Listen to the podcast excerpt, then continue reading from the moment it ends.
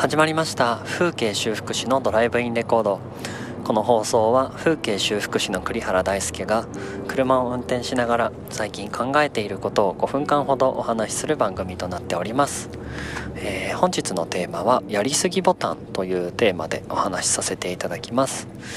えー、今日ですね、まあ、日中普通に仕事をしてで夕方から前回もちょっとお邪魔させていただいた、えー、ある大学のゼミのですね生徒さん1人から、まあ、あのインタビューをしたいということでお話をいただいてで今日の夕方ですねお会いして話してきたんですけど、うんと、自分と、えー、1月まで一緒に仕事をしていたパートナーがいたのでそのパートナーと2人でインタビューを受けさせていただいて、まあ、インタビュアーの学生さんと僕ら2人っていうので3人で1時間半ぐらいかなお話しさせていただいてたんですけど、まあ、なんかその子の学術的な視点とかがかなり面白くってでついついですね。熱が入ってしまって。またあの1時間半喋ったって今言ったんですけど多分1時間半のうち1時間15分ぐらい僕がずっと喋っちゃってたんですよ。もうなんかあれ？これってこういう風にも解釈できるしこういう風にも解釈できるしこれだったらこういうのも成り立つよねとかっていうのを言い過ぎてしまってですね。なんか今更になってあの時間は必要だったのかって今悩んでて。まあちょっと後悔と反省とを含めての今日配信なんですけどね。であのー、やっぱなんかそういう答えのないものとかなんかみんなで頑張ったら答えにたどり着きそうなものとかみんなで知恵を持ち寄って話せることとかすごいやっぱ好きなんですよ。もうなんかどうしようもなく没入してしまうのでうんとなんだろうな。もう今回のそのタイトルにもある通りやりすぎボタンが欲しいです。自分に。なんかこう人に持っといてもらって。例えばお話しする時インタビューする時とか例えばなんだろうなトークライブやる時とかそういう時にやりすぎボタンを誰かに持っといてもらってちょっと僕がオーバーヒートしてる時には止めてほしいですね。なんかなんだろうな。結構そのいろんな人と話していてうんと議論が発展してったりとか、えーと、ぶつかり合ったりあるいは新しい視点を入れていったりどんどん広がったり深くなったりしていくのが楽しいんですけどなんで僕がやりすぎたっていう風に今感じてるのかなって思ったらなんかそのある一定の時間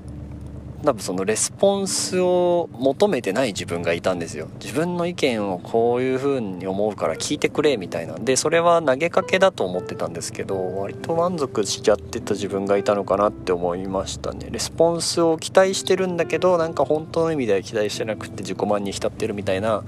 自分を今更になって感じてるのでもうちょっとそこをね今悩んでるというかやりすぎちゃったなって思ってる感じですね。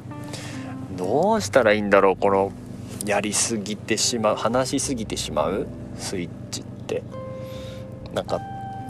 その自分の興味のあることとか楽しそうなことに対してこう止まらなくなってしまうんですけど頭が働いて。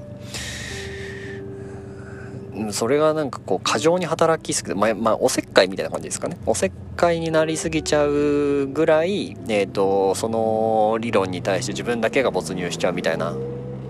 状態なので